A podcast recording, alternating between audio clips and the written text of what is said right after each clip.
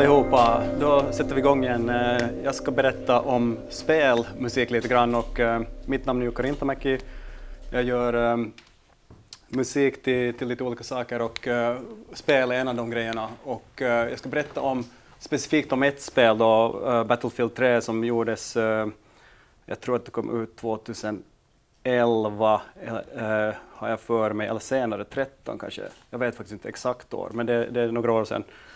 Och den processen med att göra det spelet, för den liknar ganska mycket sen uh, hur det går till att göra spel i största allmänhet. Och, uh, så, så genom att berätta om det här spelet så, så kommer jag berätta, jag kommer säkert att komma in på olika sidospår med, med kreativitet och musik överlag, och, och, och, men, men också det är mycket också i allmänhet om saker som gäller för spel. Så.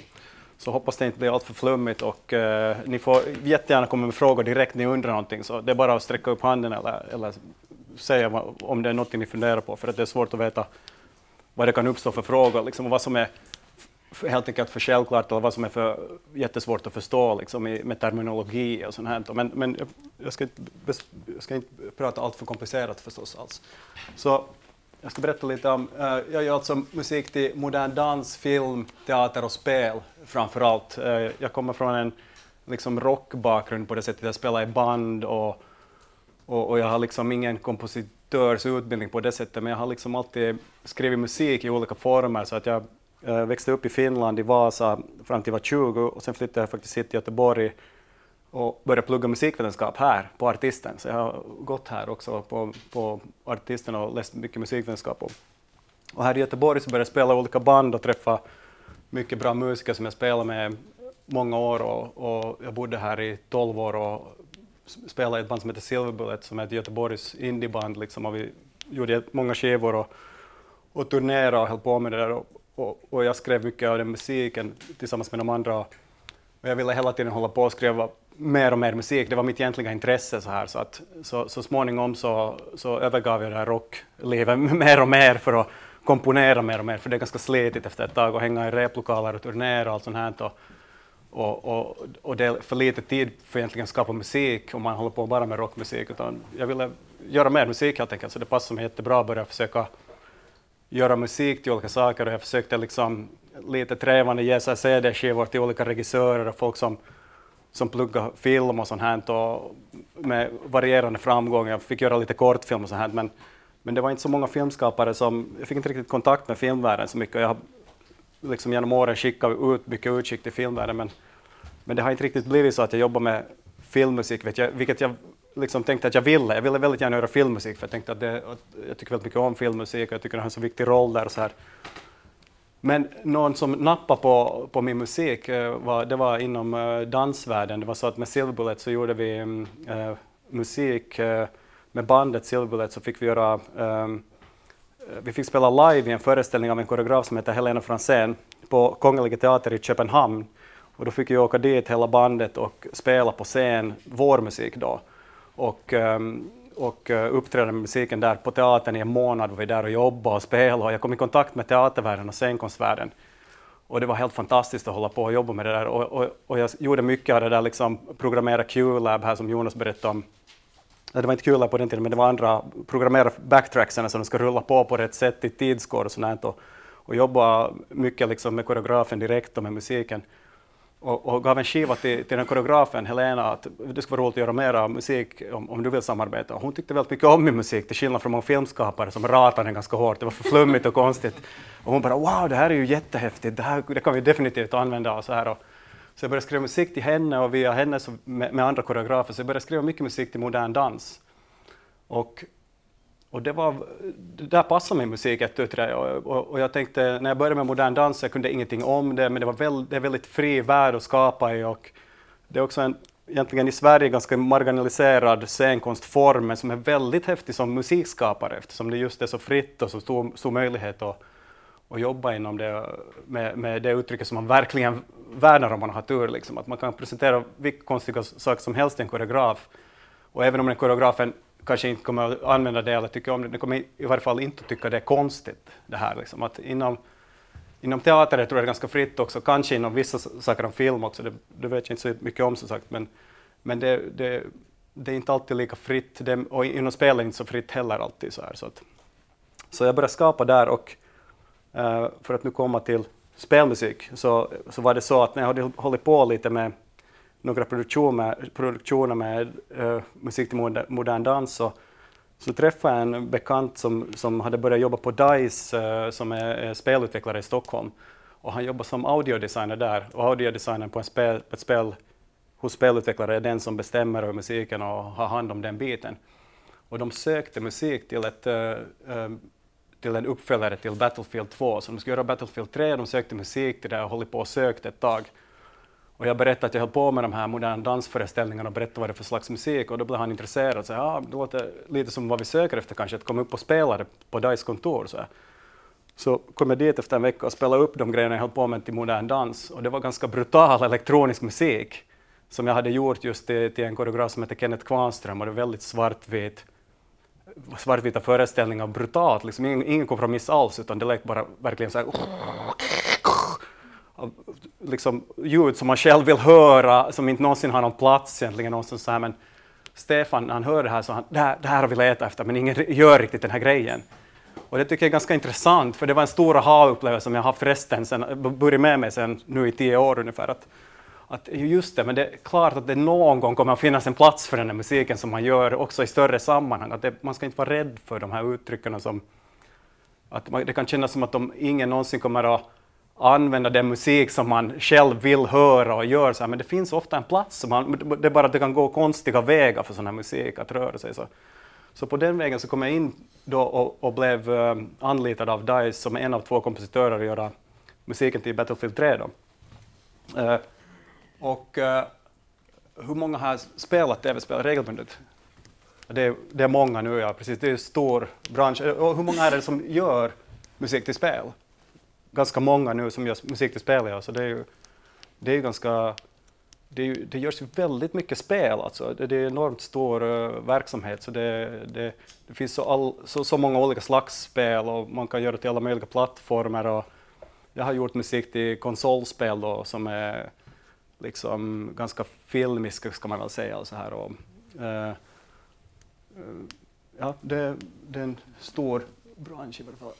Och när vi ska börja göra musiken till just i, uh, eh, Battlefield 3, det är ju ett uh, krigsspel och det här krigsspelet, liksom, de hade gjort två versioner av spelet redan och uh, det spelet de hade gjort innan utspelade sig under andra världskriget. Då. Och mycket av den spelmusiken som gjordes till krigsspel, särskilt på den här tiden, var väldigt orkestral och stor och de hade hämtat inspiration från krigsfilm egentligen. Och oberoende vad det var för krigsspel så var det ofta stora stråkarrangemang och stora orkestrar, kanske ibland lite hårdrocksgitarrer för att det tilltalar liksom, liksom den publik de riktar sig till och så här. Men musiken var väldigt stor i varje fall, orkestral och, och det kanske passar ganska bra med Battlefield 2 eller, eller man har en estetik som på något sätt där man kan förstå att estetiken kommer från krigsfilm från andra världskriget och, och, och, man har den här heroiska stora orkestermusiken till det. Men Battlefield 3, då skulle de göra ett, ett mycket mer så här liksom klaustrofobiskt spel som utspelar sig i stadsmiljöer, strånga stadsmiljöer med man är inne i hus och små gångar och, liksom, och, och, ganska mycket förstörda miljöer och det är mycket mer betong och, och, och trash liksom så här. Så att så Stefan Strandberg som var audiodesigner, han ville inte göra orkestermusik till det här spelet, utan han ville göra någonting som, som var mer passande och faktiskt bröt den där liksom, grejen med orkestermusik just i, i, i det här spelet. Och han ville liksom uh, han ville att vi skulle göra en elektronisk uh, musik då. Så nu går jag händelserna i förväg, så jag ser vad jag, vad jag skrivit här, att jag ska säga. Välja musikstil, ja precis. Och det var det vi gjorde då, att vi valde i princip, och vi jobbade med Stefan Strandberg. Och vad vi gjorde var att vi, vi valde att jobba med elektronisk musik. Och, och det som vi tänkte att vi skulle använda oss av främst då, det var syntar. Uh, det var liksom bara några stycken syntar och effektpedaler och trummaskiner. Så att man fick en liksom palett av instrument som man började med som är väldigt begränsad. Det var vår utgångspunkt mycket. För då kunde vi försäkra oss om att vi att vi skulle hålla oss inom någon slags värld. För det är väldigt lätt förstås när man sitter i en studio och har mycket tid att jobba, att man ja, men kan inte vi lägga på det här och det här och då har man ett utrymme väldigt mycket. um, liksom instrument och ljud i ljudbilden. Och det funkar ju liksom för musik i sig ganska bra, eller då får man göra precis fritt hur man vill så här, men, men, men när det gäller att passa in uh, musik till ett spel till exempel, och särskilt den här linjen då de ville ha en, en urban uh, musik som var väldigt minimalistisk och passade in i ljudbilden, så, så, så, var det bra att börja begränsa sig till en början.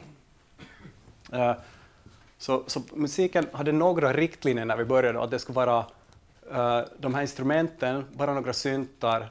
Vi faktiskt bestämde inte exakt uh, hur många syntar eller hur många effekter trummaskin. Det var, det var mera, det här var ungefär vad vi bestämde och vad det blev också väldigt mycket. Det var inte så hemskt mycket andra komponenter. Och inga stråkar just för att för att det användes så himla mycket i spelmusik just på den tiden. Oberoende vad det var för spel den här tiden, runt 2000, så var det ofta stråkar med. Det började komma så här mycket stråkbibliotek med samplingar och saker och folk använde väldigt mycket av det här. Och det var en spel, liksom kulturen, eller spelutvecklingen hade kommit så långt så att den var väldigt nära att nosa på hur stora produktioner filmvärlden gjorde då, vid den tiden. Att spelproduktionerna blev större och större vid den här tiden. Och idag är de väldigt stora, med film, spe, stora spelproduktionerna. De är som filminspelningar, mycket med riktiga skådespelare som spelar på riktigt med det här sådana här dräkter som har, spelar in deras rörelser och spelar in deras röster och, och ibland till och med ganska kända skådespelare. Så, här. så det, de, de ville på något sätt just då i den tiden väldigt mycket efterlikna, tror jag, Hollywoodproduktioner inom spelvärlden. Och Stefan Strandberg som var audiodesigner fattade väldigt klokt liksom att ja, men det kanske, man vill allt det här, men för att göra den här musiken, att den på något sätt passar in bättre i miljön som vi verkligen gör för det här spelet, så ska vi göra elektronisk musik. Eh, så vi satte igång med hur det låter, just det. Då jag ska spela tre exempel på, på hur det låter. Eh, då, eh, tre olika låtar från, här, från det här spelet, så ni vet hur det låter.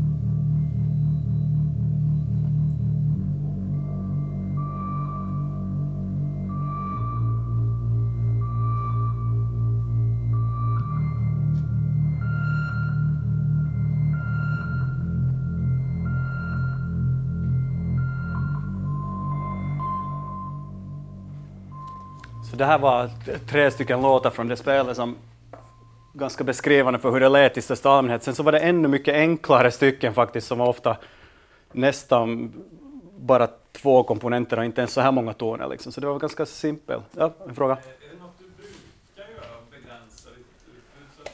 Jag brukar försöka göra det, ska jag säga. Det är inte så lätt faktiskt. Det är inte så naturligt att begränsa sitt uttryck som kreativ person, tycker jag. Kanske många känner så, liksom. men jag brukar försöka göra det. Men jag brukar också försöka tillåta mig att bryta de där, för att man kan ha tur och kanske kombinera någonting som... Men det är bra idé, och när det gäller vissa saker som det här, är ju, när det gäller det här spelet till exempel, så var det också, det är inte bara, jag glömde säga det, men det är inte bara så här liksom att musiken i sig ska vara minimalistisk för att man vill det av den orsaken, utan det är också för att det ska få ett uttryck rent kommersiellt krasst från spelutvecklarnas sida förstår man liksom att de vill ha en identitet också med sound, att ibland så handlar det om det också. Det här kanske tangerar mera reklamvärlden egentligen med, med musikskapande, de är ännu mer tydliga med det och så här. Men definitivt i spelvärlden kan de få en soundidentitet liksom på sitt spel, så vill de ge, väldigt gärna ha det och då kan det vara smart att begränsa sig för direkt om man, det är som att hjärnan vill koppla ihop olika instrument. Den får svårt att sortera ut vad det är den hör, när den, lite grann i varje fall. Det kan vara en effekt om man är tydlig med det. Man kan ta två saker som inte hör ihop vanligtvis och kombinera dem med jättebra effekt och det, och det, och det kommer funka jättebra så här, för att få en identitet. Men du kan också, börjar du få väldigt många komponenter så blir det som ett, ja, det som är, jag tycker matlagning och musikskapande är ganska likande, att man kan ha olika filosofier kring det där. Liksom men någonstans så blir det för mycket ingredienser någonstans, kan, kan jag känna ibland. Men det, det beror på liksom. Det beror på, jag skulle säga, har man väldigt mycket tid att blanda in många ingredienser, har man tid ett år att göra ett stycke, kan man säkert blanda in flera ingredienser, men har man bara tid liksom ett par månader, tre månader, så det kan vara bra att begränsa sig åtminstone som utgångspunkt. Jag gjorde en dansföreställning, för det är vad jag jobbar mest med egentligen, modern dans och så här där jag bara begränsade mig till att använda salt och en synt så här, till en början. Och eh, det var jätteroligt de, de första, första två veckorna, var fantastiskt. Jag gick omkring och jättenöjd över det och berättade att alla, jag skulle göra en föreställning med bara salt och synt och alla sa åh vad häftigt. Men efter två veckor var det ganska slut på, på inspiration kring det där området. Nu spela in salt och köpte grovsalt och finsalt och spelade in det där olika saltgrejerna. Och det var jättefina ljud så här, men, men sen när jag insåg att okej, okay, nu har jag gjort, jag har gjort sju minuter bra musik och det, det är 53 minuter kvar. Och, och, och, bara salt och synt, det kommer bli väldigt svårt att, att, att göra, alltså då ska man vara iskall om man ska göra det där och, och, det, och det blir lite kejsarens nya kläder sen att man, har liksom, man säger att det är salt och synt i en timme. Och alla säger wow, jag kan höra, jag hör, jag hör att det är finsalt, jag hör att det är grovsalt, men, men, men man, man, emotionellt så finns det ingenting där, man får ingen kropp på musiken och så här.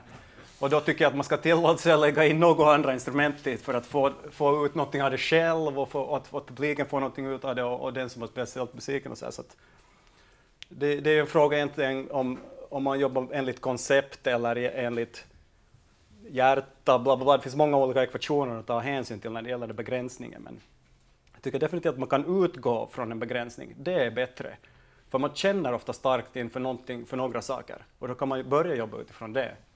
Men sen tillåta sig att, att sväva ut därifrån om det, om det behövs. Liksom. Det, jag tycker jag, jag är liksom mera inne på den hantverkssidan av skaparfältet än på det där liksom, liksom kreera i huvudet bara teoretiskt och sen genomföra det. Jag tycker att man, man, man provar sig fram och vartefter man testar så, som, så känner man känner efter och tänker. Och, men det, det, det kan vara en bra utgångspunkt. Ja. ja. Så, ja, så där låter det, det här spelet ungefär. Och eh, vad vi gjorde till att, till att börja med då, eh, jag, och, eh, jag jobbade med, på det här spelet med min kollega Johan Skugge. Det var första gången vi jobbade tillsammans. Och Stefan Strandberg, han hade, han hade en idé om att vi skulle kunna jobba bra tillsammans, han och jag. Vi hade liksom liknande bakgrund inom rock och popmusik och, och syntmusik lite grann och så här. Och, så han satte ihop oss två och tänkte att, att mitt liksom just den här hantverksbiten av att jag håller på mycket med melodier och sånt grejer tillsammans med Johans ganska breda kunskap inom ganska radikala sound och sådär. Det skulle funka ihop som ett team så här. Så, så när vi skulle börja jobba ihop så vi kände inte varandra överhuvudtaget. Det kan ju gå lite hur som helst. Samarbete har man ingen aning om hur det funkar, men vi, vi liksom klickade väldigt snabbt så, och det var ju väldigt tur så här, så att det var överlag ett väldigt roligt samarbete. Därför har jag tagit det som exempel, för det, det har att göra just med kreativitet så här som på det stora hela, liksom, hur man har att man ska ha roligt när man gör musiken, helst om det är möjligt. Liksom. Har man möjlighet att göra musik på ett roligt sätt och att det är kul, precis som Jonas berättade, att, att, att har man möjlighet att införa roliga saker i sin skapande process och sånt, det, det, man ska inte underskatta det någonsin. Det låter som plattityder och tomma ord så här, men när man jobbar väldigt länge med, med, med skapande så förstår man vikten av det på ett, liksom ur ett långt perspektiv. För att även om man är, åtminstone var jag när jag var yngre, så var jag väldigt resultatinriktad. Det var, resultatet var det viktiga, att man, man, man ska gå genom eld för att få, få, få den här riktiga konsten och så här. Men, men grejen är att man upplever inte ens sin egen musik särskilt positivt eller tycker så mycket om den om man har gjort som musik på det sättet. Så att även om resultatet skulle bli bra, så musik är väldigt känslomässigt lagt efteråt också, hur man, så man har inte riktigt någon glädje ibland av sådana saker ändå. Så, så att det kan nästan vara roligare med en jätterolig process och sen så kanske man tänker att ja, musiken blev sådär, men, men, men det, det, är svåra frågor det här, det är filosofiska frågor mycket. Och, men, men det är också metodgrejer som är viktiga att tänka på liksom tidigt i, i, i alla projekt och sådär, försöka tänka på, på, på en trevlig process. Och, och jag ska visa ett filmklipp här just hur det såg ut när vi spelade in. Så. Eh, men, men vi börjar göra var att vi tänkte att vi skulle spela in lite egna sound också, liksom, särskilt percussion sound och så här. Så att, um, det, är alltid, det är en rolig process att göra. Det är något som är väldigt roligt att göra in, inför vad som helst som man spelar in. Så att spela in egna grejer med diktafon. En diktafon är ett extremt bra grej för varenda person som gör musik eller ljud eller vad som helst. Att ha en diktafon och gå runt och spela man tänker väldigt mycket kring musik och ljud och möjligheter när man har en diktafon och ser saker, för det finns alltid, man kan spela in vad som helst med en diktafon, det, det, det finns alltid grejer att spela in. Och man får sina egna ljud. Och det finns ju jättemycket bibliotek och samplingsbibliotek och presets och allt nu för tiden inom software och inom, inom datorer och så här. Men, men, och man kan också använda dem väldigt kreativt om man är skicklig, men, men det kan vara en idé att, att gå igenom den här processen och spela in egna ljud och använda dem i samplers eller bara processa dem i vad för program man använder för att, för att det har så många vinster för sounddesign, uh, eh, men, men också tanken kring runt musik och ljud. Så att vi började spela in ljud på hans, eh, liksom hans studio låg då i ett industriområde i Sollentuna, så vi gick runt där och spelade in saker. Och, och vi var världens sämsta så här field recorders. Alltså, om, om det är någon som är field recorder här så ska ni titta bort sen när vi så där klipper på hur vi spelar in, för det är inget exempel på hur man spelar in bra ljud, men det var väldigt roligt och vissa ljud använde vi sen också. Så att, eh, men mest var det bara tramsigt och, eh, och, och, och liksom galet optimistiskt och, och, och, tramsigt, men det var kul för vi lärde känna varandra och, och, och kunde gå runt och spela in där. Och,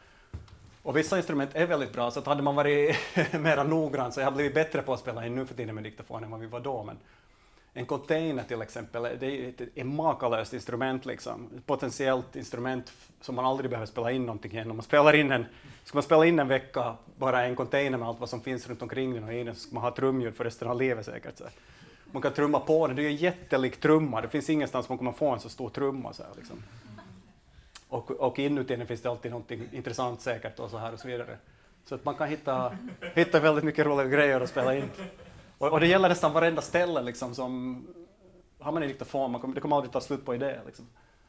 Och vi hittade ett gammalt fat, det var väldigt fint ljud och det spelar vi in också, det roterar och ju snabbare roterar, alltså ju, när det kommer närmare marken så går det snabbare och snabbare, så det är så en spin så här, vilket var som en, funkar i något skede som en, en liten liksom, ett svep, en rise eller ett sweep så här liksom, istället för ett sånt ljud. Och, och fina bilder blir det också.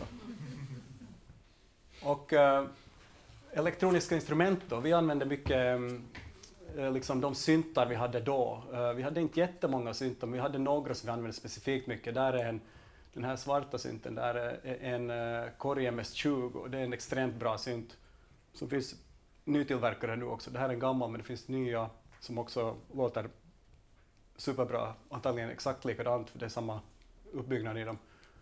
Och så hade vi effektpedaler och lite annat. Vi spelade in det i Ableton Live, för det passar ganska bra för, för eh, jag skulle säga att det spelar inte jättestor roll vad man använder för program när man spelar in. Uh, I något skede kan det vara bra att ha något som Cubase, uh, Logic eller uh, Pro Tools, något av de tre stora programmen som är bara liksom allmänt så här liksom används i professionella miljöer. Det kan vara vinster av att kunna vara kompatibel med olika andra personer och sådär. Liksom. Så att något av de tre programmen rekommenderar kanske.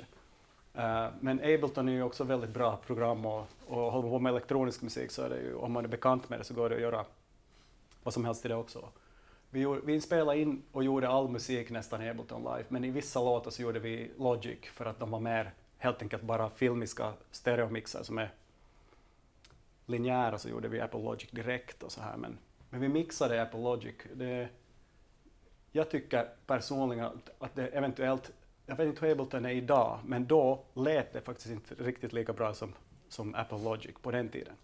Och jag vet inte hur det är idag, om någon, om någon vet någonting om det. Jag frågar. Nej, jag vet. Ja? Du, du sa att det här med att ha kul under processen, mm. hade ni ingen tidspress då eller? Vi hade inte när vi började, nej. så det var möjligt att ha roligt, precis. Det är, det är stor skillnad, ja. Direkt det kommer stress in i bilden så tenderar man att inte ha så roligt. Alltså hur, hur det än är liksom, så, så är det så. Det är ju för att rädslorna tar över och man börjar, alla börjar yttra sina farhågor kring saker. Det är ju en annan grej i kreativa processer. Jag tycker det är ett ämne för sig, men jag, skulle, jag, skulle, jag tycker det är väldigt fascinerande att jobba så länge. Liksom. Det finns så många missar i kreativa processer, särskilt när man jobbar inom scenkonst där man är många personer som är i samma rum i en blackbox liksom, dag ut och dag in och sådär. Det, det, det tenderar att ta fram det sämsta hur folk, eh, först det bästa och sen det sämsta liksom, under loppet av. Eh, och när vi inte hade tidspress där i början så då gick allting då var allting väldigt roligt. Liksom. Den, den, den, den biten av den kreativa processen är alltid roligast, när man egentligen planerar och håller på och börjar och, och, och fixar allting. Sen när det ska slutföras så blir det svårare. Liksom, så. Men det är någonting med en sak som man ska försöka undvika egentligen alltid, så länge det bara går i alla arbetsprocesser, eh, det är ju att yppa negativa liksom, tankar kring vad man tror eh, kring det här säga saker som kan gå fel. För klart, allt kan gå fel, men att hålla på och säga det mycket, det är något som man borde försöka få minimera bort ur sådana här sammanhang. Och det kan man försöka, eh, liksom, åtminstone personligen själv och, och, och, så länge som möjligt, inte, även om det är tungt och man har sina farhågor, undvika de fällorna. Liksom, så här. Uh, jag har liksom jobbat på, på, vissa institutioner när det har blivit liksom, stora teatrar eller, eller andra ställen där det har blivit sån kultur av att yttra sina, liksom, vad som kan gå fel eller vad som inte funkar hela tiden. Att det inte mer är möjligt att skapa någonting på riktigt. Mm. Att, att ensemblen eller de som jobbar här har skapat en så fruktansvärt sån, de har haft så mycket stress hela tiden så det bara genomsyrar allt. Det, då, då kom, det, det är myt att det ska komma fram jättebra saker ur lidande. Det, det är bara en kort spann när man är mellan 15 och 27 som det kanske kan lyckas med lite tur. Men 99,99 procent lyckas inte med det där, utan det ska, man ska nog försöka vara glad så länge det går. Liksom. Ja. Men det, var, det, det är sant, det, var inte så mycket tidspress här. har? Jag har skrivit musik till film. Ja, okay. Eh, och det har ju varit alla, där har ju, jag vet inte hur ni jobbar, om ni jobbar med manus till spel. Det är väldigt intressant att få höra om det, om ni, ni har Absolut, man jobbar, man jobbar med manus också. Eh, man... Det, jag har upplevt är ju att när man får jobba med manuset innan, då får man ju mer tid på sig också innan, innan produktionen. Ja, eh.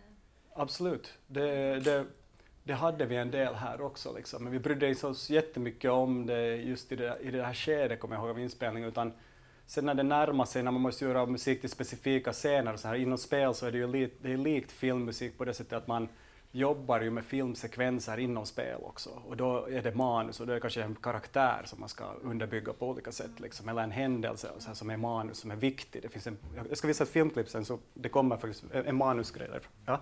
Bara en snabb fråga, hur långt hade manus eller spelets karaktär vuxit fram innan ni började musiken? Eller var ni uh, samtidigt? Vi var väldigt tidigt med faktiskt kontakter. Vi hade sån tur att vi fick vara med väldigt tidigt. Liksom. Och vi pratade väldigt mycket med Stefan Strandberg som var audiodesigner. Han är en väldigt klippa inom spel. Han är väldigt duktig. Han, han är nu spelutvecklare och då var han lead audiodesigner på DICE. Och, de, och han, är riktigt, han, är, han är en väldigt kreativ person och han var väldigt tidigt. Han jobbade också så här, liksom, eh, rent liksom eh, hur han, hur han jobbade var mycket, det var mycket middagar, sitta och äta mat och dricka vin och prata om allt möjligt och titta sen på lite filmklipp och spela lite dataspel och sånt. Så det var, det var väldigt kompisaktig känsla väldigt långt innan vi... Det gav en enorm trygghet i att han trodde på oss. Att han var väldigt peppande på ett sånt sätt. Det var inte som så här vissa chefer eller mellanchefer som man har kan bara vara väldigt hårda. Att, och prata om att uh, jag vill att du levererar de här sakerna och terminologin är fel och liksom, att så här, man känner att det låser en lite grann. så här. Det, det finns så många olika scenarier och man kan jobba utifrån. Det finns aldrig, de upprepas nästan aldrig i scenarion, utan det är alltid något ny, nytt sätt som folk... Uh, ju, så att... Förlåt, vad, vad, vad, vad var grundfrågan? Det var egentligen att när ni satte igång med ljudarbetet Ja. hade liksom väldigt tydliga sekvenser att titta på som var färdiga. Vi hade vissa filmsekvenser att titta på. Mycket, eh, liksom inom spel så får man se mycket bilder, så man får, man får väldigt mycket bilder på, på, på karaktärer, fordon och, och miljöer och världar. Och de, och de som sätter igång ganska snabbt eh, på ett spelföretag eller spelutvecklare är ju den grafiska liksom, avdelningen som gör all, all, all grafik och allt. Som har mycket liksom, och de älskar att skriva text på spelföretag också, så de skriver väldigt mycket information, så man har ganska mycket att gå på. Men det, det är inte ett, eh, när jag jobbar med film eller teater så får man ofta manus som en, som en liten, då, ett, ett block med papper och text och så här. Och, men det, det, är inte riktigt på den nivån, man får mycket mera, eftersom det är inom datavärlden man får fullt av pdf, långa filer med bilder och text och olika karaktärer och olika man får ganska mycket material som, är, som ger ganska mycket inspiration till miljöer och sånt här, ganska tidigt. Det, det kommer ganska ofta. Så här, liksom. Det vi hörde förut, var Ja. det ändå multiplayer eller var det själva story? Det där var, jag skulle säga att det var nog faktiskt sån här, uh, alltså det där är ju mera cinematic music som det kallas. Alltså det är inte in-game music. music. In-game musik är, är ju mera liksom interaktiv musik. Och jag ska berätta om det sen, interaktiv musik, men det här ska vara cinematic music. Uh, för, ja. Um, ja, Hade ni något huvudtema eller leitmotiv? Ja, vi har det. Jag ska, visa, jag ska, jag ska berätta om uh, ledmotivet. Jag ska visa. Uh, och där är det lite mera instrument. Uh, där, när vi spelade in våra egna ljud så la vi dem sen ofta på MPC, Akai MPC samplers så att vi kunde spela dem från pads direkt. Det kan man också göra i mjukvaruprogram, i Contact eller någonting annat, eller Ableton eller någonting, men vi valde att jobba med de här Akai MPC uh, eh, 1000 samplarna. Uh, och där är en modulär synt, alltså en synt som man bygger ihop av olika moduler som man sen kan koppla med sladdar så man kan använda som ett sounddesign-instrument egentligen och göra ganska märkliga, intressanta ljud av. Och mycket, mycket effektpedaler som är billiga, liksom ganska skruttiga pedaler egentligen men som gör väldigt mycket liksom, olika slags dist-ljud och sånt här som, som vi ville ha i den här spel, spelet. Och liksom, ska vi se, jag har här är ett filmklipp, ska ni få se hur det var när vi spelade in de här ljuden då. Det är, det är en gammal kamera så det är väldigt suddiga bilder och eh, så här, men, men det visar ganska mycket hur vi arbetade i början och också i slutet av det här klippet så då är det faktiskt det som sen blev huvudtemat. Vi, eh, så att man, man, kan, ehm, man kan få höra den här processen egentligen, hur soundet, sound, tankarna kring sound utvecklas till eh, ledmotivet. Tack så mycket. Ah, den där, den är ju väldigt bra.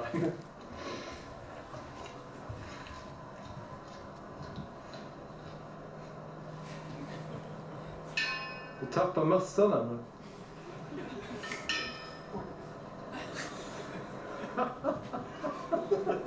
Det här skulle vara så här tuffa bilder som vi skulle klippa behind the scenes, men det här var det blev. Så.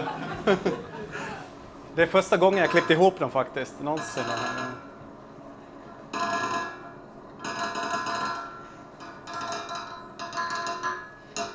Så här ska man alltså inte spela in, det, det går inte att använda till någonting det där.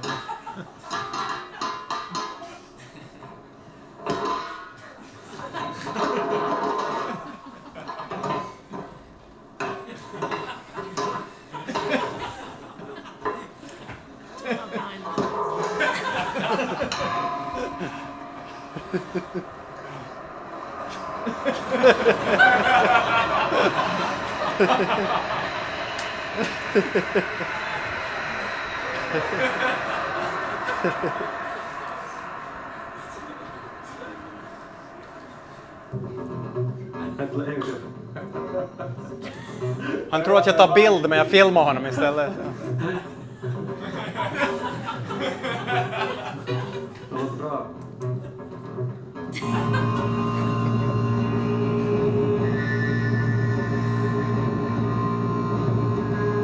Vi kunde stå och jamma väldigt länge liksom. Och det var ett sätt att lära känna varandra också, bara stå och spela liksom en halvtimme eller 35 minuter bara spela genom, komma fram till olika sound liksom bara för att det, det är näring för ens själ att höra ljud man tycker om liksom. Det, gör- det, Man, eh,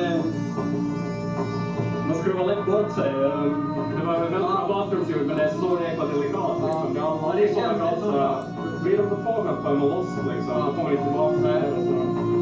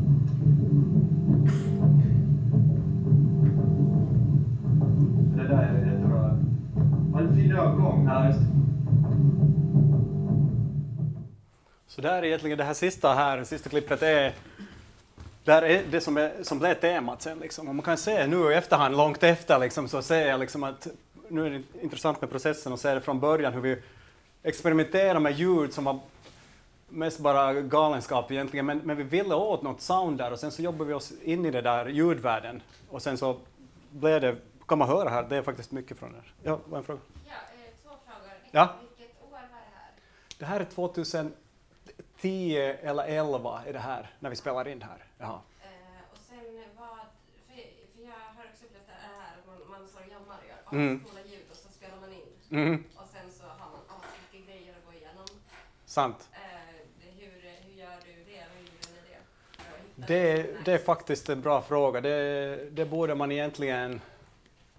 Jag tror att det är väldigt viktigt egentligen att framförallt eh, benämna saker väldigt tydligt, för det gör man av någon anledning inte. Och jag vet inte om det... Men jag tror att man skulle bli duktig på att automatiskt bara spela in när man gör sådana jam och sådana inspelningar, väldigt noga skriva in bara det man tänker på då, vad det är. Vad det är och, om det är bra eller sånt. Bara på själva tracket, vad man nu använder för, liksom Ableton eller Logic, det står där liksom. Uh, grymt bra bas, trumma, liksom, fyra takter eller markera det på olika sätt, göra notes för det där liksom, så det finns åtminstone. För sen när man öppnar sådana här dokument, då kommer man inte ens ihåg att det fanns jättebra grejer förstås, och det är ett stort problem. Så att jag tänker ofta, jag har så hårddiskar och för hårddiskar, men jag vet att det finns sjukt mycket bra inspelningar där. Det, man skulle inte behöva spela in så mycket mera grejer när det gäller vissa saker, man skulle bara kunna gå som en arkivarie och börja.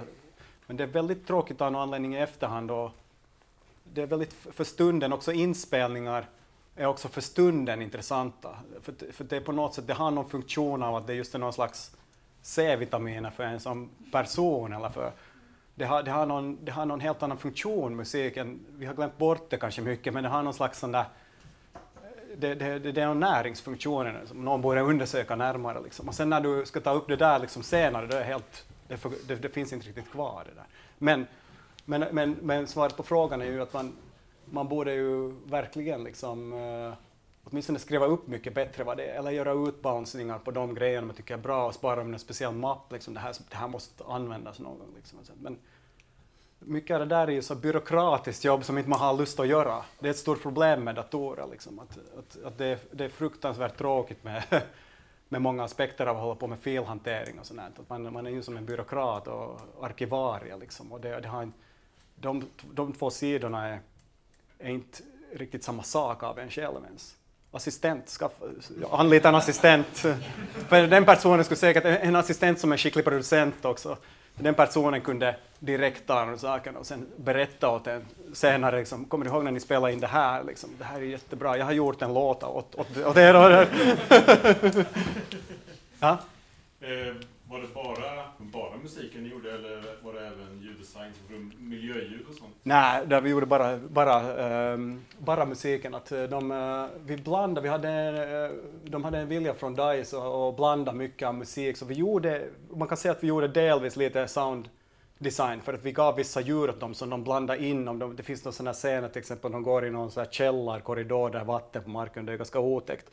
Att då tog de något sådant skevt syntljud som var nästan bara brus eller med, med en liten klang och blandade med miljöljud därifrån. Och då vet man ju inte mer om det är musik eller miljöljud, så det blandas ibland. Det, det, det började komma ganska mycket där runt 2011, 2012 inom filmmusik också, att man ville jag kommer ihåg att de hade en referens, Hurt Locker, filmen som kom ut då, den, och, och, den hade väldigt bra audiodesign och så här, men jag, jag, faktiskt inte, jag såg den, vi såg klipp därifrån. Men då var det just mycket blandningar av, för de skapar en väldig spänning med just ljudläggning är en konstform i sig och, och, och, kan man blanda in musiksaker så att publiken inte ens riktigt vet om det är musik eller ljudläggning så, så kan man få enorma effekter som är, där inte man behöver använda så mycket musik, men, men den är där ändå. Liksom, så, så. Släppte ni bara ifrån er musiken och DICE själva skötte implementeringen i spelmotorn sen? Ja, de skötte implementeringen. Den hade inte kommit så långt. Eh, det var inte så invecklad implementering av musiken på den tiden. De hade sin egen ljudmotor som de implementerade musiken i. som kompositör så behövde vi faktiskt bara de ville ha stems, alltså olika spår på vissa saker, så här, men inte så mycket på den tiden ännu, utan de klippte mest i stereofiler och implementerade. Men jag ska, jag ska berätta om implementering också. Jag har ingen koll på klockan, men jag hoppas jag inte drar ut till något. Ja. Vadå? Vad säger Säg. Ni tänker på att göra loops och stingers Absolut, lite grann. Men på den tiden så var det inte så himla mycket som det är idag. Liksom. Jag kan berätta sen här, jag ska berätta om det mera, liksom, just den grejen. Men det var inte så mycket på den tiden. Jag kommer inte ihåg att vi gjorde, att vi gjorde supermycket, men vi gjorde vissa saker. Vi gjorde till exempel Uh, just uh, så här, ett, ett dödsljud, liksom, när, när någon dör i spelet, liksom, så gjorde vi specifikt. Liksom, och det ljudet liksom, Uh, jag kommer ihåg sådana små, små ljud som vi gjorde, gjorde. Och några wind stingers och något sånt där för multiplayer kanske. Och sådär. Men det kom också, vi, vi gjorde också musiken till Battlefield 4 sen, spelet efter. Då var det mer sådana saker. Liksom. Win och lose och stingers och sånt. Ja. Men det, jag kan berätta lite mer närmare om det sen. Men, ja. Gå vidare lite.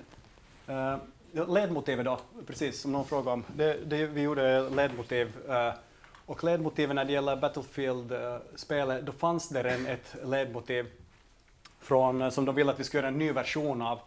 Och då var det viktigt just att vi skulle flytta då liksom miljön från eh, andra världskriget till ett modernt krigsspel, ett urbant modernt krigsspel. Och, och då ville de förstås använda det här nya elektroniska soundet på ledmotivet, så vi fick i princip uppgift att göra ett, ett elektroniskt ledmotiv men med den musiken som fanns redan. Så, jag ska se, jag har Uh, så, så, här två versioner. Då. Först är det från som det lät när vi fick det ledmotivet som är orkestralt uh, och sen kommer vårt ledmotiv som är elektroniskt.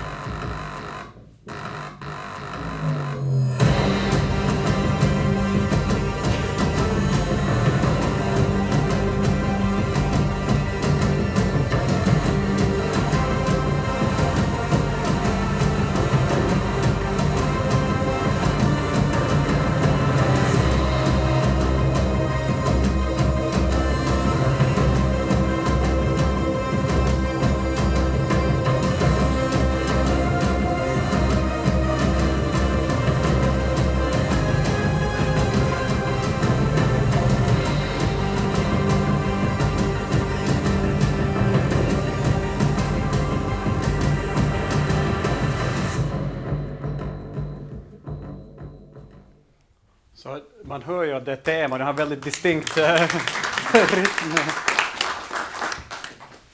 Tack. Rytm med den här, det är sex åttondelar tror jag eller någonting. eh, Men, ja. Det är nästan lite nordiskt. eh, Alltså man får Det kanske det är, ja. Ja, lite. Det är ju, det är kanske det faktiskt. Ja. Vem, är det som har gjort alltså, ursprungliga ledmotivet? Han heter Joel, heter Joel, inte Karlsson, Joel Karlsson kanske, eller efternamn jag kommer inte ihåg. Ja.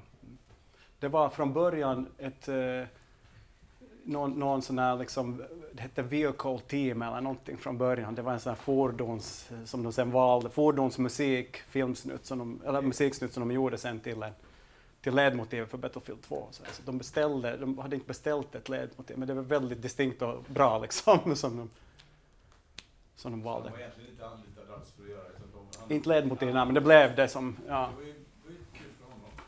Ja, verkligen. Nej. Ja.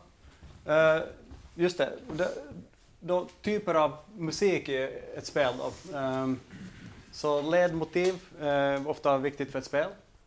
Eh, det är ju lite, spel är så stort, det är så brett liksom. Det kan vara så himla många olika slags, olika behov av, av musik i ett spel. Men i sådana här stort uh, konsolspel så vill de ganska säkert ha ett ledmotiv. Så här. Eh, och sen Cinematic Music som är liksom uh, i princip filmmusik som man behöver i animerade filmsekvenser i ett spel. Cutscenes, eh, liksom scener som kommer mellan spelsekvenserna eller trailers och sånt. Så att om man gör musik till ett spel så får man vara beredd på att göra kanske de här tre kategorierna av, ett, av, av musik kan man vara beredd på att göra i varje fall. Och sen in-game musik som är väldigt speciellt för spel, som är det som egentligen skiljer uh, spelmusiken från annan musik. Och det är ju att den är interaktiv, den musiken, eftersom spel, spelandet liksom uh, under en spelsekvens så vill man variera musiken, men om spelaren tänker spela en passage i 30 sekunder eller fyra minuter gör ju att musiken måste variera på något sätt däremellan, vilket gör att man vill liksom göra musiken interaktiv så att den ändras varefter spelaren bestämmer, måste kunna bestämma hur lång musiken är och vad som händer där. Så att eh, vad man gör då är att man liksom, eh, man det här, eh, man liksom, ehm, man får göra musiken på något sätt så att den eh, remixas eh, av olika loopar egentligen, eh, medan man spelar. Och eh, implementering av musiken, ehm, jag vet inte om det finns något jättebra ord på svenska av, för, för vad man kallar när man lägger musik i spel, men det är i princip att lägga in musiken i spelet. Implementering av musiken i spelet ska det stå egentligen. Um, och det är ju egentligen så att inom spel, inom ett spel så, så är det en, spel, en ljudmotor som spelar upp musiken. Och det är ju i princip som ett eget litet ljudprogram i spelet, eller spelets programmering som kommer att spela upp musiken på olika sätt. Och det gäller alla ljud, alltså alla röster som hörs, fotsteg, miljöljud, allt ska spelas upp av någonting som triggas av var spelaren är och så här. Så det, spelmusik och spel handlar mycket om programmering. Det är de som bestämmer mycket liksom, hur saker utformas. Så här, liksom. um, och vad man gör då, det är att man, uh, man behöver liksom olika lager av intensitet i musiken. Det också skiljer ju eh, från, från andra uh, mera liksom linjära musikstilar eller musikbehov.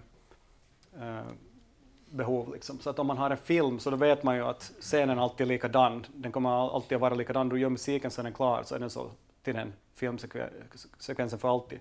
Men i ett spel så kommer man, om man har ett actionspel som det här så behöver man liksom kanske först ha ett äh, lager av tension, alltså bara ett, ett, ett, ett lager av väldigt lite musik när det inte händer så mycket i spelet. Om det är öppen världsspel där spelarna kan röra sig fritt och bara liksom gå runt i spelet utan att träffa på någon fiende eller någonting väldigt länge så behöver vi musik som bara kanske är jättesvaga liksom, påminnelser om att det finns kanske någon spänning någonstans att söka upp eller så här. Så det kan vara bara sweeps eller rises som man kallar dem, som är bara ljud som kan vara random programmerade som, som låter bara eller liksom eller en sån här pulser. Och det är tensionlager av musiken då.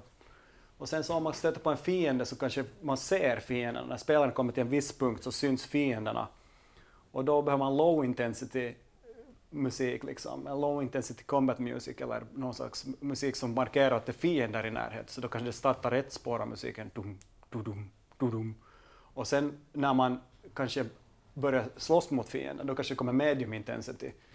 Och att det kommer ett till lager av musik på det här, så att om man hade bara en bas till en början så kommer det in trummor eller någonting annat. Så det, då remixar den här ljudmotorn i spelet in de här grejerna på olika triggpunkter. Och sen när det blir ännu mer ösigt så kommer det high intensity, då är det fullt, full kakafoni, kanske mycket ljud så här. Och sen har man eh, behov av stingers, punktljud eller vissa loopar för speciella tillfällen. Till exempel om man har en bossfight, man slåss mot någon stor boss på slutet av en level på ett spel. Kanske man behöver en speciell trudelutta musik som kommer. Det har funnits sen spelmusikens födelse, alltså en liten musik som visar att man har vunnit över, att det är klart. Uh, och då kommer det när man är klar med, med banan eller någonting sånt. Eller sen så kan det vara startgrej på loopar och sånt. Det här är väldigt komplicerat nu för tiden och en väldigt speciell form av kunskap som, som man måste förhålla sig till som spelkompositör just nu. Jag frågar. Spelade du? Jag, spelar, jag har alltid spelat en del, ja. men jag, jag fick lära mig att jag är ingen gamer när jag kom till DICE, det här spelföretaget. På, för jag var som så här, för de sa hela tiden, ja, men, men du är ingen gamer. Liksom. Sa de. För jag var inte en spelare på, det, på den nivån som riktiga gamers är. Är det någon som är gamer här på riktigt som spelar väldigt mycket? Eller? Där, där är den, okej. Okay. Ja, jag vet inte vad som krävs för att vara en riktig gamer, men jag var inte tydligen. Så, man, ska, man, ska, man ska, jag spelar inte så mycket, men jag spelar nog en hel del. Jag har spelat ända sedan jag var liten på Commodore 64. Ja? Är det inte ofta så att de, de, ofta, de ofta liksom söker folk som också spelar till uh, när, när man jobbar med spel?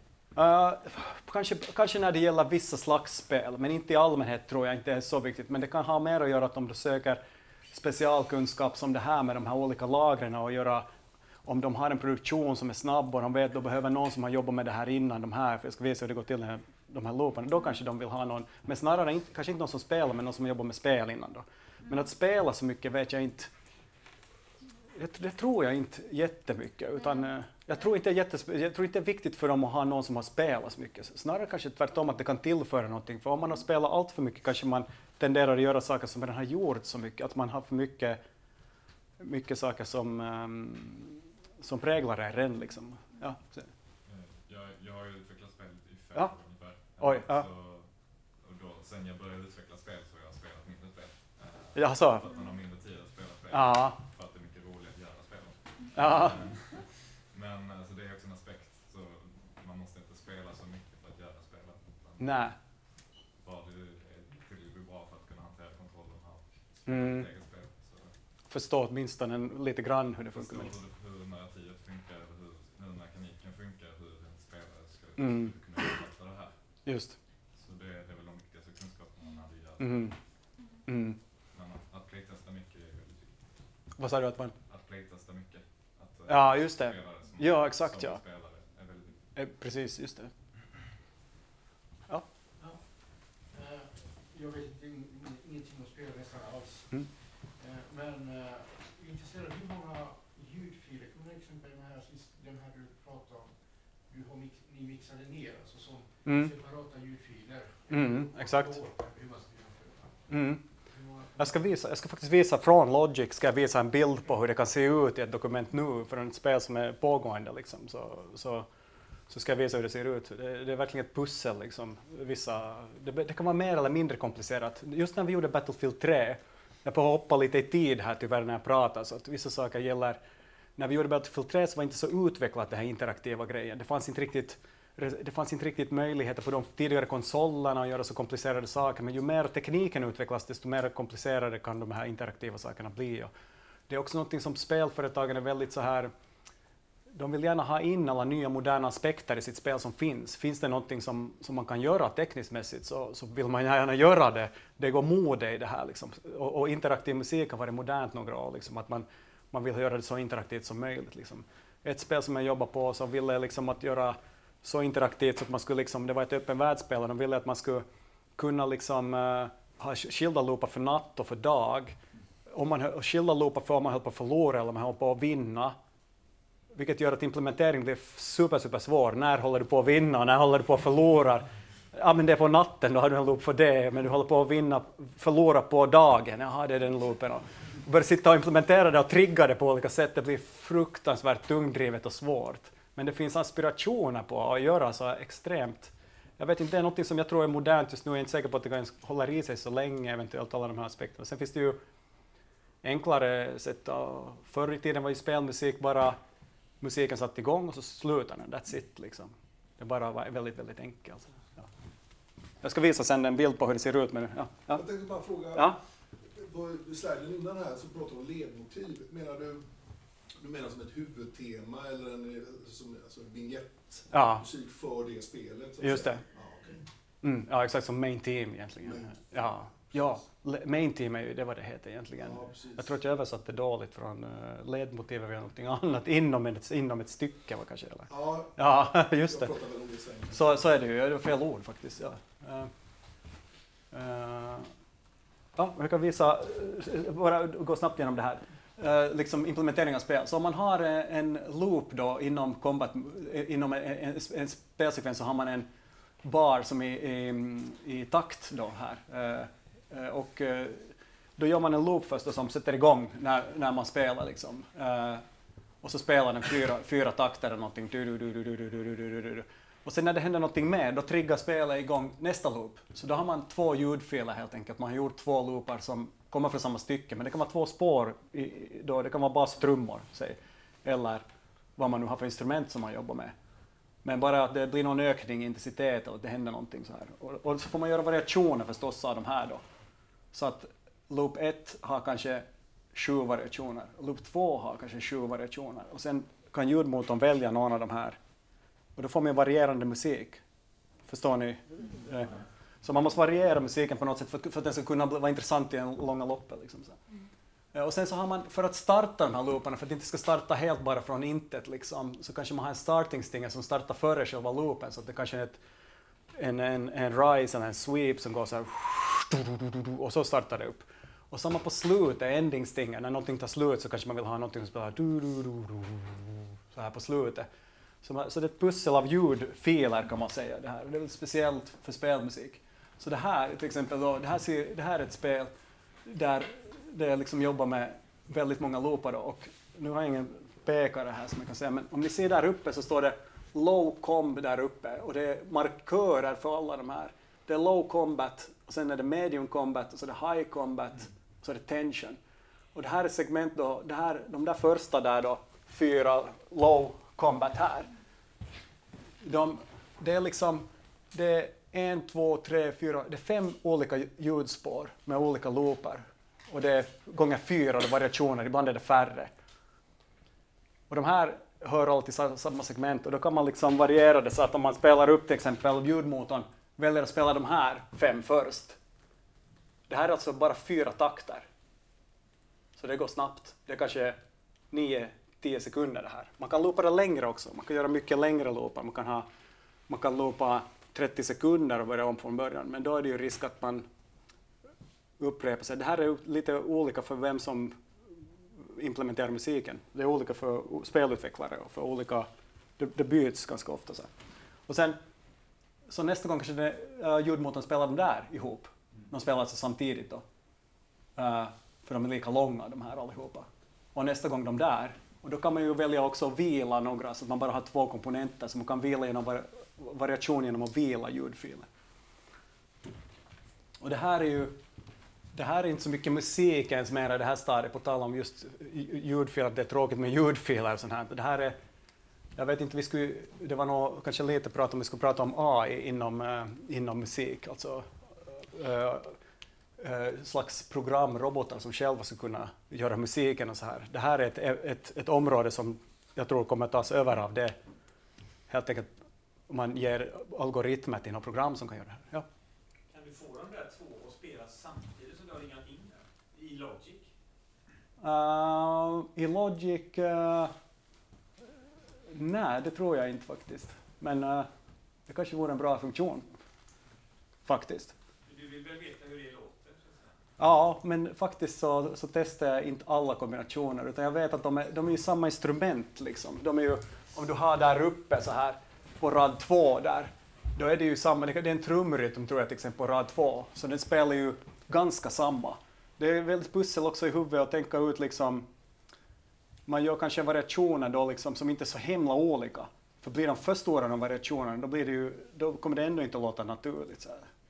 Det, är inte, det är inte alls perfekt på något sätt, det här sättet att göra musik. Jag är inte själv någon förespråkare av det här sättet att, men det här är vad spelutvecklarna håller på med mycket, de senaste erfarenheterna av att de Uh, det, det, är någonting som en teknik, teknik är väldigt dominerande inom spel och det är på grund av det, det, det, det, det är liksom det är teknikutveckling involverat i det här också på något sätt. Liksom. Så, så att man får se hur länge, jag vet inte, du vet säkert mer om det här. Om, ja.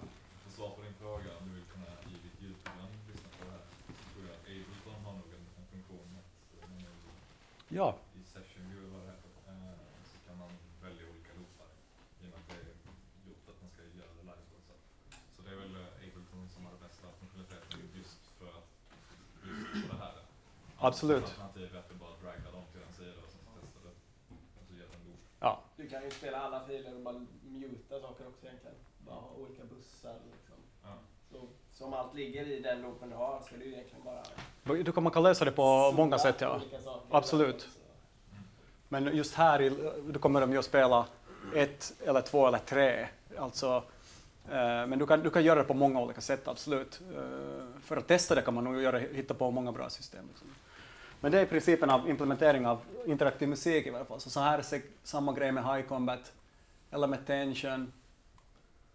Och ja, det, det är helt enkelt väldigt speciellt då för spelmusik. Det är någonting som är annorlunda. Jag ska ta och visa en uh, kort uh, spelsekvens från Battlefield 3, då, hur, hur de liksom interagerar de här olika sorters musik som finns i spel. Då. Så först är det, börjar en kort snutt med combat-musik, alltså in-game-musik som är interaktiv. Och, på den här tiden var den väldigt simpel som sagt, det är väldigt få loopar, och det är väldigt minimalistisk musik i det här, i det här spelet också. Och det, och man kan höra här i ljudbilden eh, också, spel är ju väldigt speciellt på det sättet, man vill ju att spelaren ska få en upplevelse, det här är så här realistiskt spel på det sättet, man vill få att spelaren ska uppleva att den är där i den situationen, så musiken hade väldigt liksom, lite plats i själva spelsekvenserna i det här spelet. Det, man hör knappt musiken, efter ett tag hör man lite tick, tick, tick, tick, tick, tick lite percussion-grejer som bara driver på det. Och det var medvetet mixat väldigt lågt och tar väldigt lite plats liksom, just för att när man spelar också, man behöver höra saker som händer i spel, man behöver höra vad fienderna är och man vill höra saker som är miljön. För miljöljuden är starkare upplevelse än musiken i ett spel. Liksom. Och, um, musiken blir liksom så overklig medan den realistiska ljuden blir så verkliga. Så alltså det, det är olika saker, aspekter att tänka på när man komponerar för spel som är lite, skiljer lite grann. Uh, musiken i en film eller en teaterpjäs kanske också så här uh, är ju väldigt bestämd och, och regissören eller producenten eller de, och, och kompositören kan välja vad de vill få fram på ett annat sätt. Men i spel så är det spelaren som måste få känna att, att den har kontroll över situationen och upplever liksom, eh, på ett annat sätt. Och, och, ja, uh, I de flesta spel kan man till exempel stänga av musiken om man vill, inte, inte vill ha musik alls, vilket jag själv ofta gör när jag spelar sådana här spel som är så här det, jag tycker ofta att det är för mycket musik i ett spel. Det tar direkt bort möjligheterna av, av, av kicken av, av att spela. Så här, liksom. så, så det, det är lite speciellt. Så, så först är det lite eh, uh, in-game-musik då, som är interaktiv. Sen så kommer det en, en, en eh, filmsekvens mitt i när det en av karaktärerna, huvudkaraktärerna i spelet dör och då är det bara ett musikstycke som är The Death of Vladimir som, som vi lyssnade på lite innan där, som är sista av de tre styckena spelar i början. Och um, här bara ett litet, en liten parentes när det gäller det här stycket, The Death of Vladimir. Det, det stycket kom till så att jag och Johan, eftersom vi improviserar väldigt mycket och höll på att jamma med våra syntar och spela in mycket saker, så en dag så spelade vi in ett 55 minuters långt jam där vi hade stått och spelat i 55 minuter och spelat in saker. Vi tyckte det var jätteroligt, det var ganska intensiva grejer och vi höll på att spela och tappade bort tiden och spela. I slutet av det stycket så höll vi på att slu, börja sluta spela men då, då kom det några väldigt fina ljud när vi tog ner intensiteten i alla syntar. Och, och, så här, och, och då fick vi liksom den sista liksom två, tre minuterna av den där 55 minuters improvisationen blev väldigt fina och det stycket blev då Death of Vladimir. Så det kom verkligen till ut, ut ur bara någon konstig improvisation. Och spelutvecklarna hade faktiskt inte frågat efter det här stycket heller. Utan, men vi tyckte det var så bra så vi skickade med det. Vi tänkte jag hoppas de använder det bara liksom. Och sen så tog de det här, det här musikstycket just i den här spelsekvensen som var väldigt viktig för spelet, en väldigt eh, dramatisk punkt i spelet. Och de använde det här stycket där då. Och då fick det titeln The Death of Vladimir, det här stycket. Liksom så. Um, Och, eh, med det vill jag säga att ibland så det är viktigt att skicka med musik som man själv verkligen tror på i alla projekt. Så man, man ska alltid presentera dem. Liksom. Eh, för, och när det gäller spel och andra så folk tror väldigt mycket att de, det här tror jag gäller alla konstformer, liksom, att de tror väldigt mycket att de vet vad de beställer, de som beställer musik, men det stämmer inte riktigt, utan man som kompositör har en väldigt viktig roll och ansvar nästan, skulle jag säga, att ge med saker som har en tyngd och en dimension liksom, som, som, som, som, som, som tillför någonting emotionellt i alla sammanhang, liksom, alla, alla dramatiska verk. Um, och just när det, de hade ju bett om väldigt minimalistisk musik och så här, och, och den här musiken är minimalistisk till innehållet av komponenter och inte jättekomplicerad harmonik, men den, har ändå, den är inte minimalistisk till känslomässigt. Det är två olika saker också. Så. Men jag spelar den här sekvensen och sen så kommer det tillbaks ut ur filmsekvensen och spelaren tar vid och börjar spela igen och då är det lite eh, uh, in-game-musik.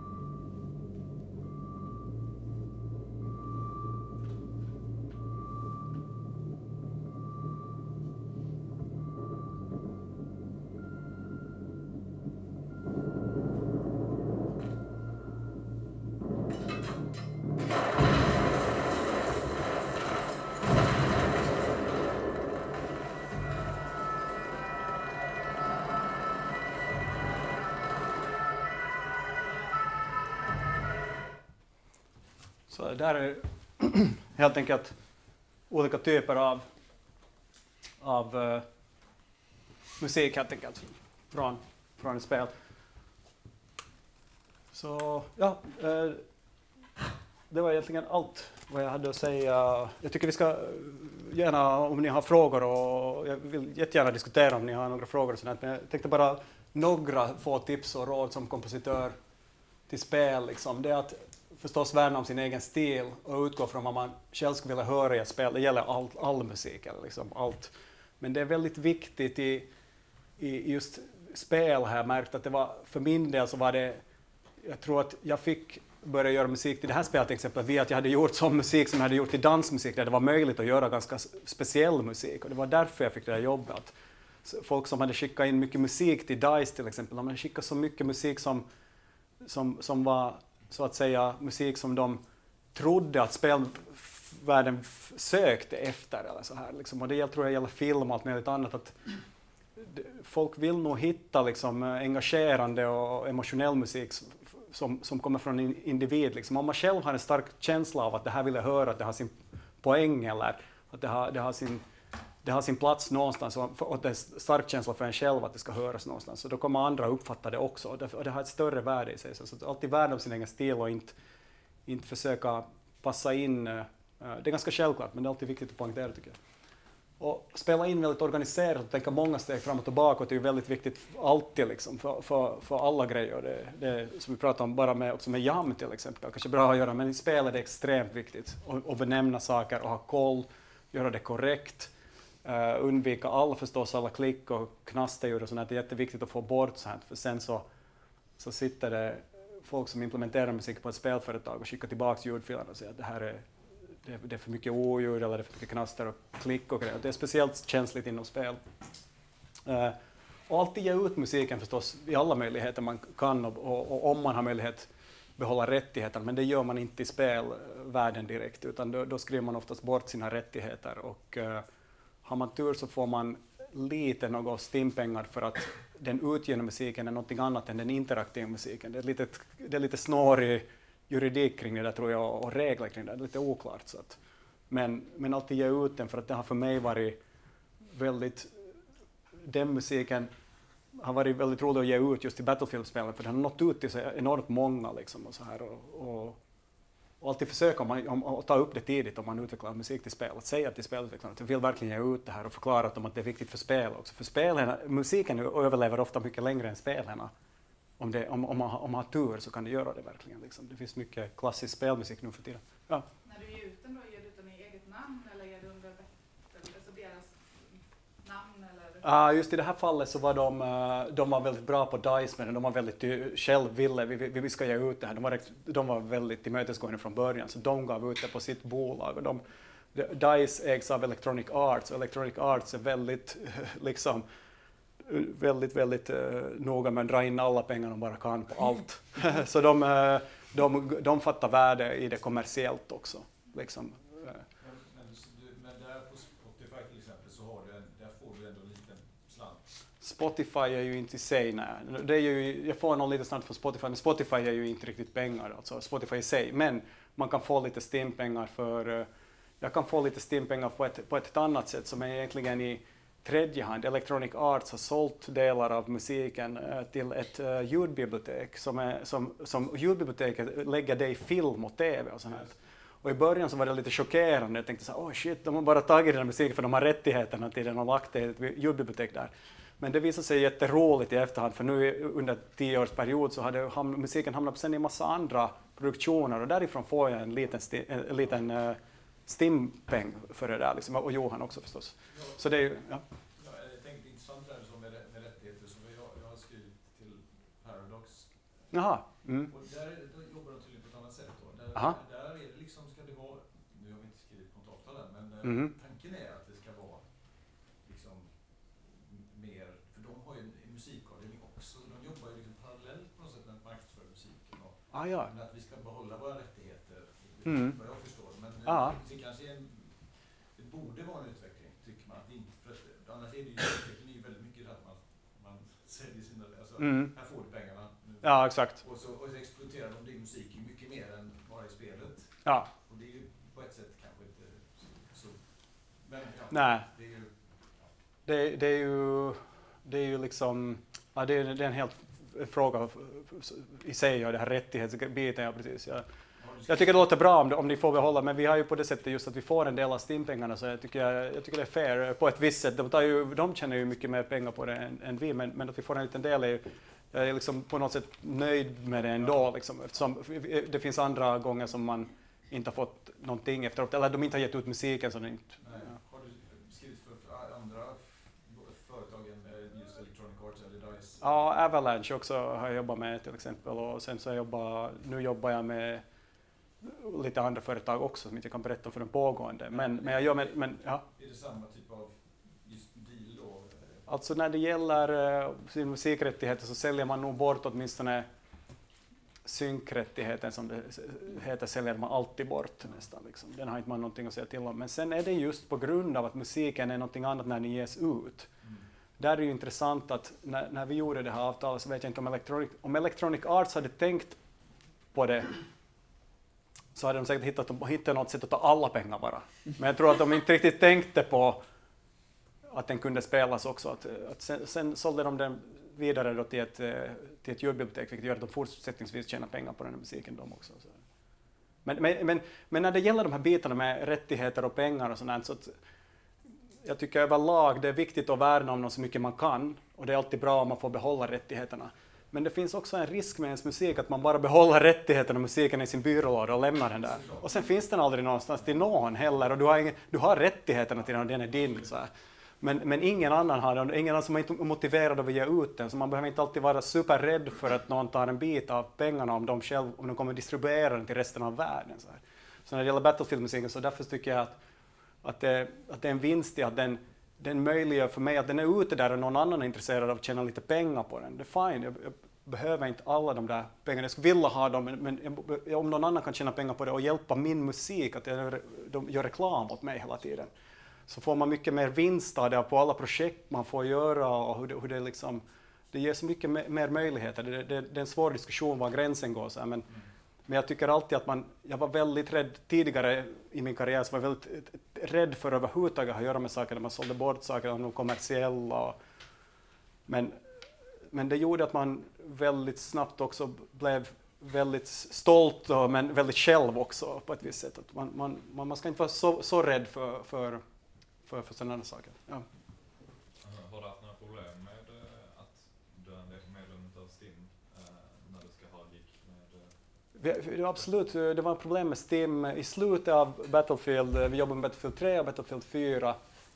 Och i slutet av Battlefield 4 så fick inte vi mera skriva bort våra rättigheter för STIM.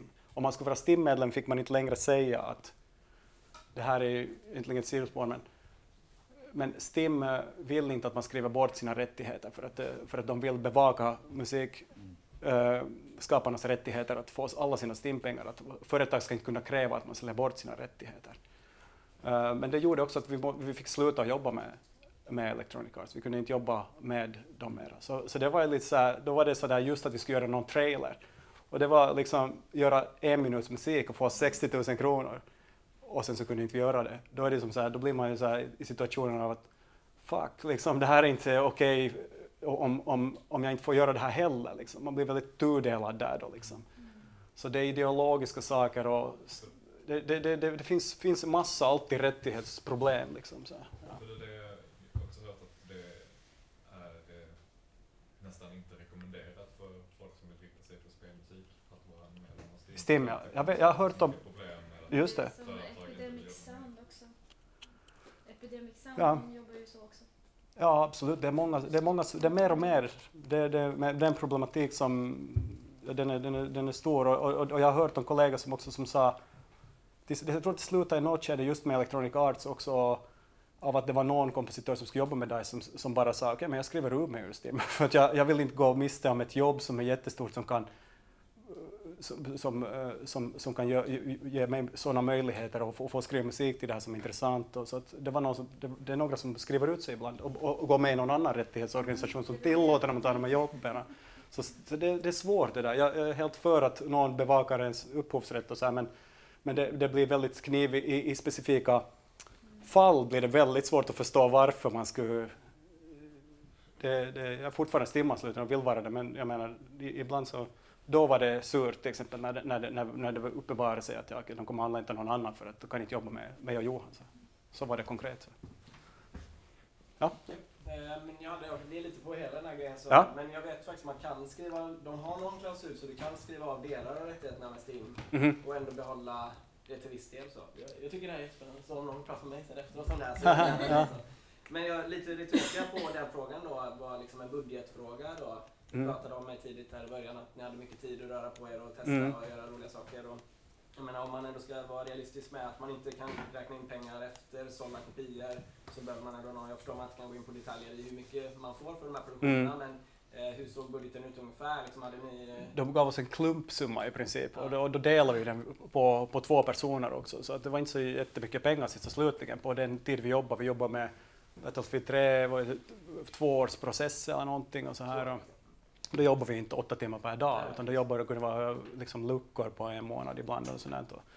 Men man får en klumpsumma oftast för att göra allt liksom. och sen så får man budgetera för det så du får skriva vad du vill ha och sen så återkommer spelföretaget med den budget de ändå hade tänkt ge. Så får man ta det eller inte.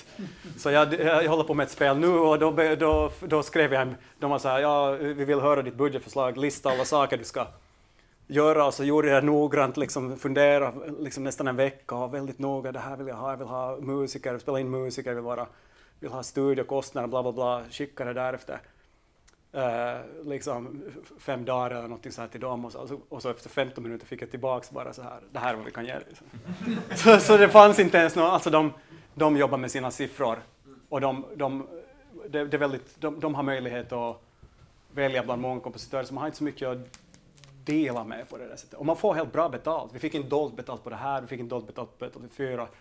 och, och inte på de spelen jag gjort sen heller. Utan det, det är bra betalt eftersom det är en stor bransch. Så, att, så att jag tycker inte att det är något, någonting att klaga på rent ekonomiskt egentligen att jobba med spel på det sättet. Alltså jag jobbar med spel själv sådär, Ja. så, men, eh, och det är inte den nivån såklart. Liksom så. Men jag kan tycka i den, alltså jag är etablerad sådär liksom, men att det är ändå svårt med just den tillvägagångssätten där med att få pengar för projekten eller kunna leva på dem över tid eller sånt. Att det är en väldigt, jag förstår Ja. på den nivån kanske där man är där uppe så kan man lätt säga att man inte behöver eh, pengarna på det retroaktiva Mm. men att det, det är väl det som alla, vad man än håller på med för form av det, är lite knivigt att få det runt liksom. Absolut, men det var det nog också. Alltså det, då, då levde jag extremt eh, billigt och, och liksom var singel med en liten eh, lägenhet och hade ingen familj och sådär. Så pengar, eh, det, det kunde jag levt på 10 kronor om dagen liksom, länge liksom ändå. Så att det är det är situationen också tycker jag som ska bestämma. Det, gäller- det gäller ekonomi överlag. Jag tycker att om man bryr sig allt för mycket om pengar när, när man inte kanske... Be, man ska ha rätt förstås till vissa pengar om de tjänar jättemycket pengar på det, men om man ska börja tänka på hur mycket Electronics Arts kommer att tjäna på, på vad vi har gjort, så här, rent för att de kan sälja musiken hur länge som helst,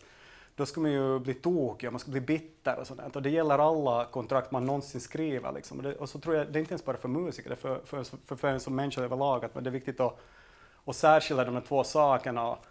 Om man har möjlighet att jobba med en agent så rekommenderar jag det varmt. Eh, även en dålig agent är bättre att ha än ingen alls ibland, för att den personen, då kan man liksom på något sätt känslomässigt och intellektuellt lämna det till den personen och bara tänka, okej, men det, man kan ringa den och, och säga liksom, kan, ni betala ut en, kan du betala ut en lön åt mig på det och då? Och så säger den, ja det kan jag eller jag kan inte. Eller så, men man, att man inte håller på med de där pengagrejerna allt för mycket och grubblar just över de sakerna, för det kommer att äta upp en. Liksom, om man, jag, har, jag har många gånger hamnat i sådana situationer jag jobbar sjukt mycket, inte fått några pengar eller, eller så, man blir väldigt bitter om man dwellar i det för länge. Liksom. Så, ja. Hur är det med agenter i Sverige? Eh, det? vet inte riktigt.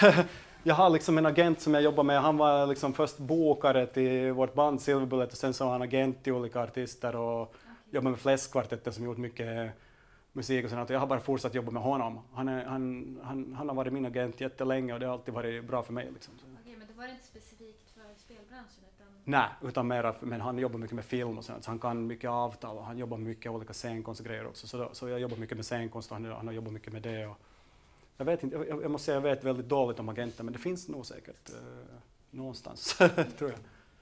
Är det någon som har- känner till sånt? Eller? Nej. Tänkte du vet kanske? Ja, och Ja. det är ju, vi har ju inte riktigt den kulturen i Sverige.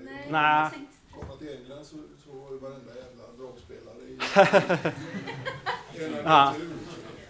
Det är en del av en roster och sådär. Ja. Och där förväntas man ju ha någon som förhandlar. Det är nog bra, jag kan nog rekommendera det varmt. Alltså, för att, även-. Hittar de, hittar rätt här då. Mm. inte Så, det får ju vara någon som kan det här med, med upphovsrätt inom det här kulturområdet. Och, Mm. det är ganska snårigt. Men till och med ha någon, vem som helst, även om det är, som jag sa, att även om det är en dålig agent som inte ger en något jobb, för det, det stämmer också min agent på det sättet. Han är. Ja, ja, precis. Okej, men, men jag menar, han, men, men jag menar, han kanske inte ska få med jättemycket jobb, som, så, så här, men, men han är jättebra på det sättet att man har nog bara pratat om de här sakerna, men inte pratat med Electronic Arts direkt när de kom skickar ett så här kontrakt igen. För då är det jättebehagligt att kunna prata med någon, men eh, vad, vad menar de, vad vill de? Och så är det någon däremellan. Eller se alla olika mejl som någon kan skicka från sådana äh, Det är en liksom. viktig funktion tänker jag. Alltså, Mm. Oavsett om man hittar några agenter här i, Ja. i Norden så är det ju en, en poäng med att man, eftersom man ändå är ansvarig för en någon sorts konstnär, eller ja, man ska producera musik i dialog med en spelutvecklare då, eller vad det nu är. va. Att det är någon annan som sköter kontraktskrivandet så att man inte blandar ihop de rollerna. För det är rätt, det är rätt surt att ha liksom en halv...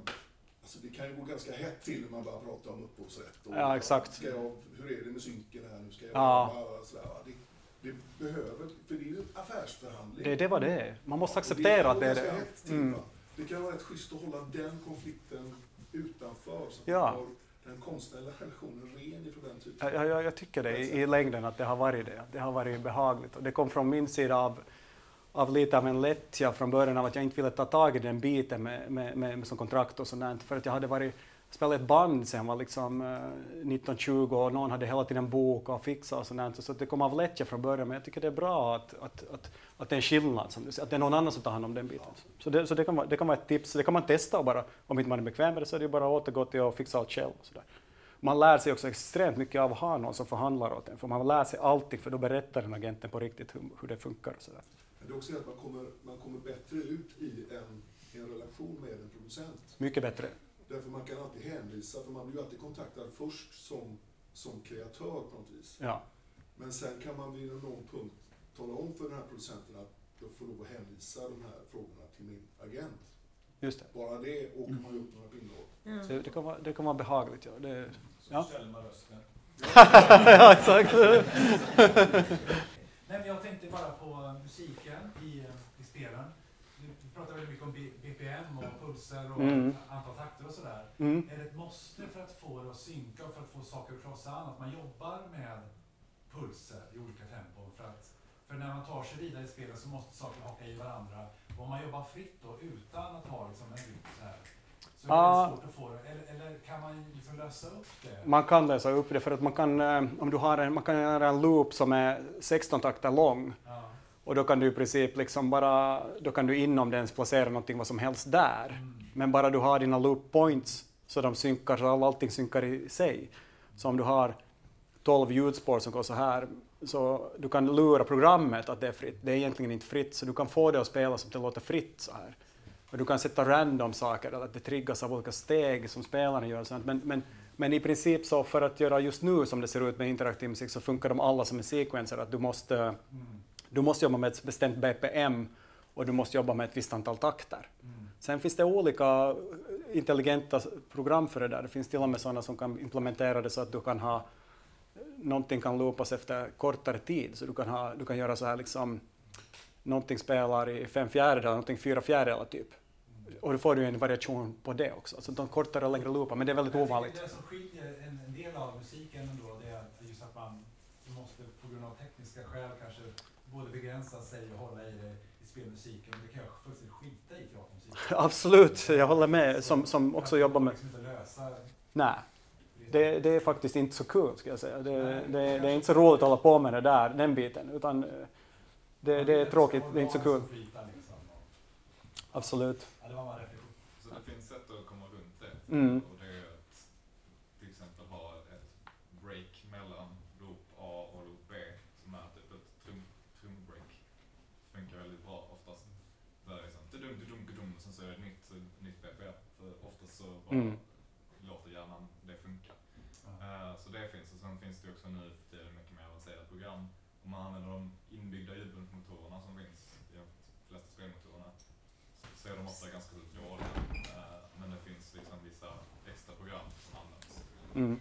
Om, just det, om, om, på tal om det som bara ett tips för om ni vill se en sån ljudmod. Det finns en som jag tror man kan ladda ner som heter Elias Software. Det är ett svenskt företag som gör eh, en sån det är som en, om man laddar ner det och då kan man testa om man vill se hur det funkar i praktiken. Elias, som namnet Elias, e-l-i-a-s. Han som utvecklade hans sons namn, så Elias Software. Och jag tror att de har en gratisversion, då kan man testa hur det funkar det här, för då kan man testa snabbt och har man jobbat med andra sequencers så är det väldigt lätt att förstå. Var det en fråga där uppe? nu? Du hade... Ja, jag vet inte om vi hinner knappt, men det var egentligen, jag har inte velat fråga er allihop, men eh, just det här som vi pratar om, allt administrativt och allt tråkigt liksom.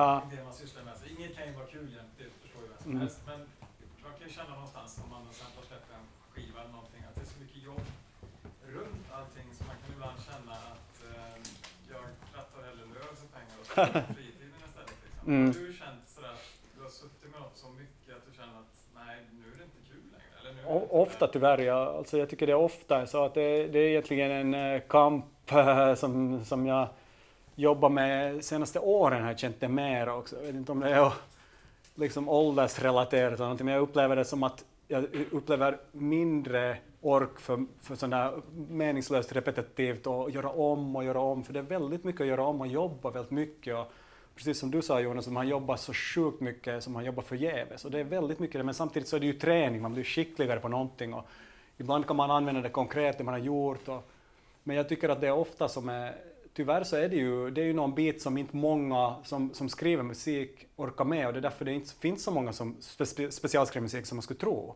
För man måste vara väldigt så här, liksom, man måste alltid tycka det är kul när någon kastar bollen åt en. Liksom. Och det är inte alltid man tycker det, men för det mesta så är man som en hund. Ah, och, och man liksom tycker det är kul igen. Och, och jag och Johan skojar ofta att det är tur att man är sådär. Att man, för vi hamnar ju att göra om och om också. Liksom, och kasta saker som man tycker själv är jättebra, som man verkligen vill höra, som bara måste slängas och sådär. Och sen, och sen så är man som en... Vadå? Jag tycker balansen är så svår. Liksom. Du måste skaffa så här guldfiskminne så att när man kommit runt skålen igen så är det som på nytt igen. För man, man är lika glad varje gång man, man, man, man börjar igen. Så det, det är en speciell egenskap tror jag som, som som man specialskriver. Man måste ha lite mer av det tror jag. Än, Så för, för, jag var lite dum i huvudet. måste, måste, måste liksom uh, vara, vara lättråda musik på ett annat plan tror jag. Än, än många som, som har varit så mera konstnärligt lagda och som, som har väldigt stora idéer om hur konsten borde vara och hur den är, de, de blir tokiga snabbt innan man försöker liksom skriva om ett stycke för femte gången till, till någon som inte ens vet vad den beställer. Man, är helt uppenbart en person inte vet vad den beställer och man sitter där och lyssnar på, ja just det, som uh, Depeche Mode utan syntar. Mm, eh, för det, det är en riktig kommentar jag fått höra. Så här. Efter att ha väntat svar i, i, i, en och en halv vecka, hur, hur, men var, på vilket sätt är det fel den här musiken? Ja, ja det, det, det är fel, jag, vet inte, jag kan inte säga vad det är för fel, men, men hur ska det vara då? Ja, som Depeche Mode fast utan syntar. Okej, tillbaks och testa det då. Så, så. Ja. Jag har bara en kommentar till det här. Jag bara tänker på det du sa innan, Ja. att man måste ge sin själ näring. Att eh, då får man göra det, gå ut med en kompis och leka och samla ljud eller vad det nu är man håller på med Mm. i sin konst liksom. Så man kan gå tillbaka i, i guldfiskskålen tror jag. Ja. Man kan köpa inspiration på det sättet. Om man har tur så kan man åtminstone skaffa några nya instrument eller program eller någonting. Man kan alltid hitta något som roar er ett bit liksom. Köper ett nytt stråkbibliotek.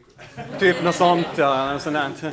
Jag får bara säga att ett, ett, ett tips skulle kunna vara faktiskt att, eh, att man skapar kamrater, man hittar kamrater, jobbar tillsammans. Ja, det Det betyder har sina mycket. utmaningar naturligtvis att, skapa en organisation sådär va. Men man är ofta bra på olika saker och kan bli väldigt mycket Absolut, ja. och göra det man är bra på. Samtidigt som man har möjlighet att lära sig lite grann och samarbete. Absolut, ja. Tack så mycket. Thank you.